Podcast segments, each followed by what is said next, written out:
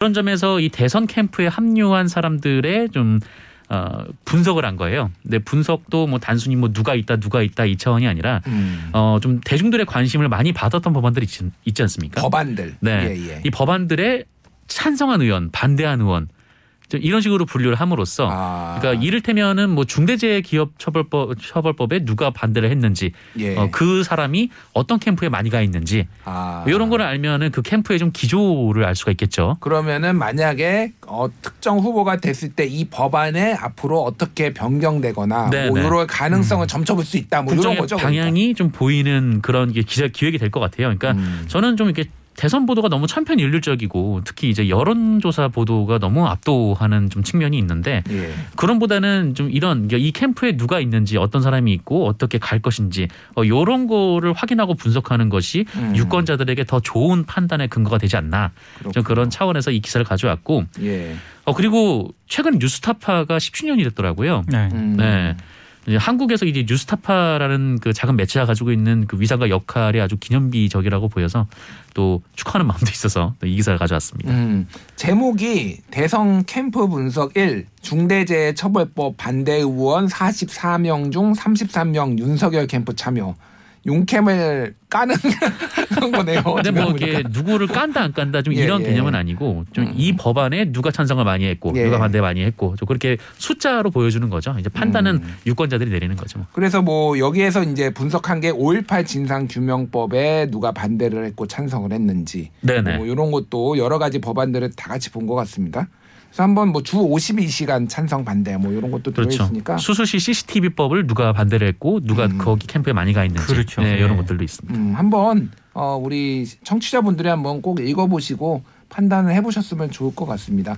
이 대선 캠프 분석 두 번째 기사도 나왔는데 이게 아까 전에 우리가 앞에서 얘기했던 그 언론인들 소위 말하는 폴리널리스트들이 양 캠프에 다 많다 이런 내용이네요. 맞습니다. 이제 기준이 있었는데요. 이 뉴스타파가 꼽았던 기준은 언론 탄압에 앞장서거나 일조했다는 의혹을 받았던 사람들 그리고 언론인에서 대선 캠프로 직행해서 좀 언론인으로서 공정성의 의심이 제기된 사람들 이렇게 두 가지 기준을 놓고 어떤 사람들이 있었는지 명단을 분석한 내용이었습니다. 예, 이것도 같이 좀 읽어보시면 좋을 것 같습니다. 민동기 기자가 꼽아온 굿뉴스는 어떤 건가요? 전 경향신문 기사를 가져왔는데요. 예. 그 최근에 경기 양주시 채석장에서 토사 붕괴 사고가 발생을 했지 않습니까? 3명의 노동자들이 또 사망하는 그런 참사가 발생을 했는데 삼표산업이 중대재해처벌법 1호 대상이 될 것인가 거의 모든 언론들이 여기에 포인트를 맞춰서 썼거든요. 근데 물론 중요한 문제이긴 합니다만 사실은 중대재해처벌법 그 1호 대상이 누구냐 이거보다 더 중요한 거는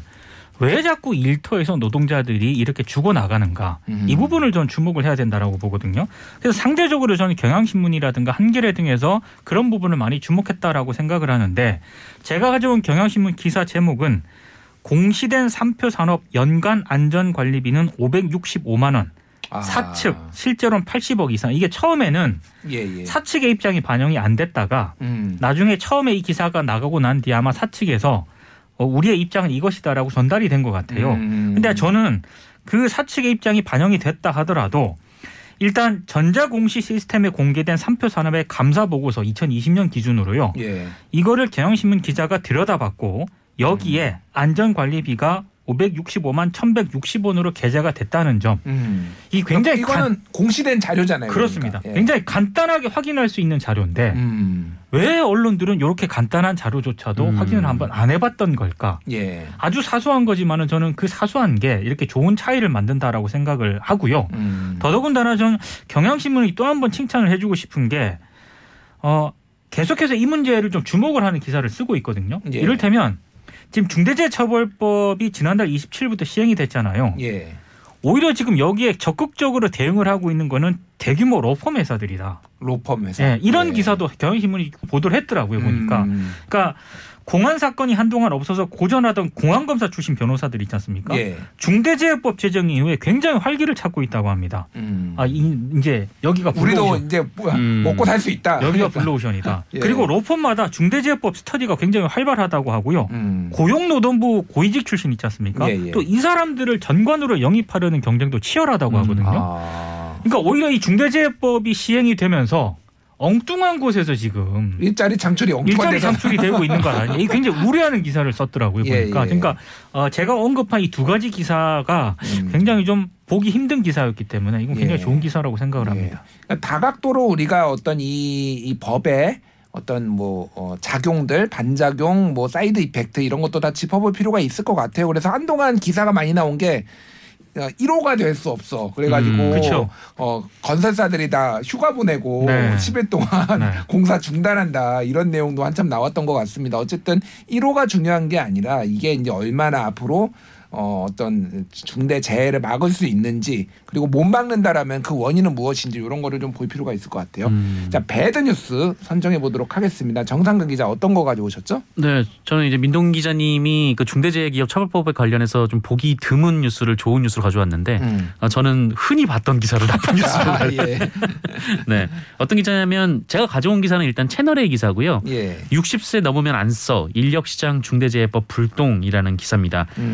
제목만 들으셔도 아시겠지만 이 채용 시장에서 이제 중대재해기업처벌법 때문에 좀 이게 고령층의 채용을 꺼린다라는 보도가 이제 주요 내용인데 사실 채널A 보도를 들고 오긴 했습니다만 이 중대재해기업처벌법에 대해서 이런 식의 보도가 굉장히 많았어요. 그러니까 보도 제목을 좀 읽어보면 매일경제 보도입니다.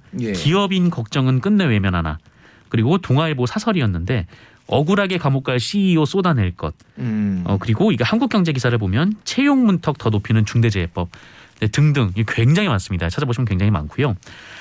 일단 이런 기사만 보면 이 산업 현장에서 사망 사고가 일어나면 그 CEO가 무조건 구속될 것만 같은 뉘앙스를 풍기고 있는데 그렇지 않습니다. 일단 이 그 중대산업재해에 해당하는 사고여야 하고요. 그 기준이 일단 있고 그리고 그 사고가 업무로 인한 것이 명백할 때 그리고 사업주 또는 경영 책임자가 안전 및 보건 확보 의무를 다했다면 처벌을 받지 않게 돼 있습니다. 이게 안전 조치 의무라는 게 뭐 또 엄청난 것도 아니고요.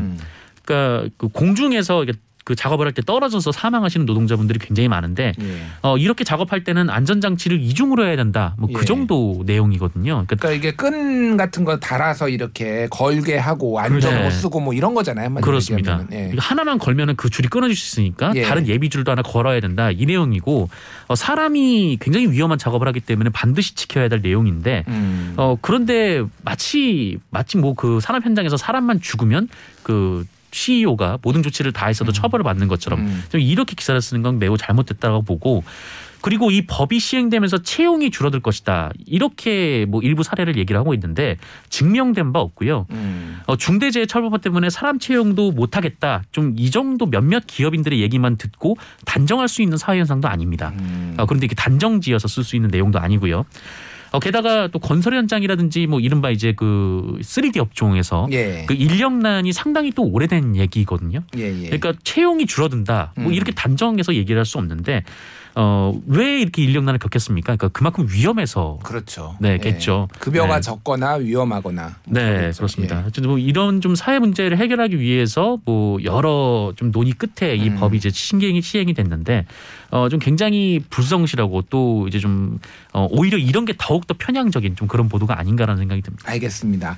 나이로 또 차별을 하려는 이런 시도들 60세가 넘어서 문제가 아니라 안전장치를 안 해서 사고가 나는 겁니다. 그런 부분들을 조금 언론에서도 바로 잡아줬으면 좋겠습니다.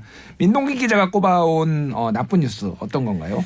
중앙선데이 1월 29일자 기사입니다. 중앙선데이는 일종의 중앙일보 주말판이라고 보시면 되는데요. 제목이 둥근 안경테 베이지색 옷 포마드 헤어 이미지 제고 경쟁이라는 제목의 기사인데 이게 한마디로 대선 후보들의 패션, 스피치, 포즈, 표정 변화를 다룬 기사거든요. 그런데 윤석열 국민의힘 후보의 스피치가 달라졌고 굉장적으로 긍정적으로 평가한 그 전문가 발언이 있습니다. 이 전문가가 신지영 고려대 국문과 교수인데요. 신지영 고려대 국문과 교수는 이런 발언을 한 적이 없는데 중앙일보 기자가 본인의 발언을 왜곡했다라는 게 이제 제가 전달하는 내용의 핵심입니다. 아, 이 기사에 나온 발언을 신지영 교수가 한 적이 없는데 다르게 실렸다고요? 그러니까 전화가 왔대요. 그래서 신지영 교수가 뉴스공장에 나가서 이 신지영 교수가 한 얘기가 있거든요. 대선 후보들의 어떤 발언이라든가 이런 거를 분석한. 그래서 그거를 참고해라라고 이제 그 중앙일보 기자에게 얘기를 했는데 중앙일보 기사 중앙선데이에 나간 걸 보니까 본인이 뉴스 공장에 나가서 한 발언을 완전히 거꾸로 이제 멘트가 나갔다는 겁니다. 그래서 그 멘트 나간 걸 보고 신지영 교수가 이거는 왜곡 보도다라고 항의를 했고요. 결국에는 중앙선데이 쪽에서 신지영 교수가 법적 대응을 하겠다라고 페이스북에 밝힌 뒤에야 해당 기사 그 신지영 교수 멘트 그 부분을 삭제를 했고요. 예. 신지영 교수 측에 이렇게 해명을 했다라고 합니다. 특별한 의도는 없었다. 다만 마감에 쫓겨서 취지를 오해했다. 이렇게 입장을 내놓았거든요. 마감에 쫓겨서 정반대로 취지를 할 수가 있나요? 근데 일단 잠깐만요. 그 TBS 뉴스공장에 이 교수 신정 교수가 한 인터뷰가 있거든요. 네. 짧은데 한번 들어보고 저희가 얘기를 나눠보도록 하겠습니다. 네. 그 다음에 이분이 또 재밌는 게 이제 말하기 훈련이 덜 되다 보니까 근데 말은 해야 되는데 구체성이 떨어지는 말을 합니다. 그렇기 때문에 메시지가 길고 장황하다는 느낌을 주는 이유가 알맹이가 좀 부족하기 때문이에요. 예, 요런, 그러니까 지금 윤석열 후보 이분이라고 한 거는 지금 윤석열 후보를 지금 말하는 것 같아요. 그렇죠. 그래서 좀 부정적인 내용이 담겨 있고 구체성이 떨어지고 알맹이가 없다, 부족하다 이런 내용으로 지금 말을 한 건데 그렇게 보완을 했으면 좋겠다라는 취지로 얘기를 한 건데 중앙일보에서는 경험이 적었을 뿐 스피치 자체가 미숙한 편은 아니다. 본인 노력을 통해 어떤 이런 등 구체성이 떨어지는 단어를 크게 줄인 게 눈에 띈다. 이렇게 나간 겁니다. 그러니까 본인이 한 얘기가 아닌데. 그거 어떻게 이러죠? 그래서 저는 사실 제가 이 기사를 나쁜 뉴스로 꼽아온 게 해명을 보고 저는 이게 안 되겠다라고 생각을 했습니다. 왜냐하면 마감에 쫓겨서 취지를 오해했다. 저도 마감에 쫓긴 적이 있긴 합니다만 뻔히 방송이 된 그런 내용을 가지고 그걸 이렇게 정반대로 멘트를 싣진 않거든요. 솔직하지 못한 해명이다. 이게 그러니까 뭐 언론계 은어로 야마라고 부르는 기사 주제에 이 멘트가 이 신지영 교수의 멘트가 맞지 않으니까 뭔가 각색을 했다라는 의혹이 좀 나올 수밖에 없네요. 그러니까 각색을 넘어서 들어보셨으니까 저는 이거는 정반대로 지금 멘트를 내보냈다라고 생각을 하거든요. 이거는 곤란하죠. 그러게 말입니다. 이거는 곤란한데 이런 식으로 언론이 하면은 조금 아무래도 부정적인 이미지들이 좀 더 강화될 것 같습니다. 그래서 이런 부분들은 언론계가 좀 고쳐나갈 것 같아요. 미디어 톡톡 민동기 정상근 기자와 함께했습니다. 감사합니다. 고맙습니다.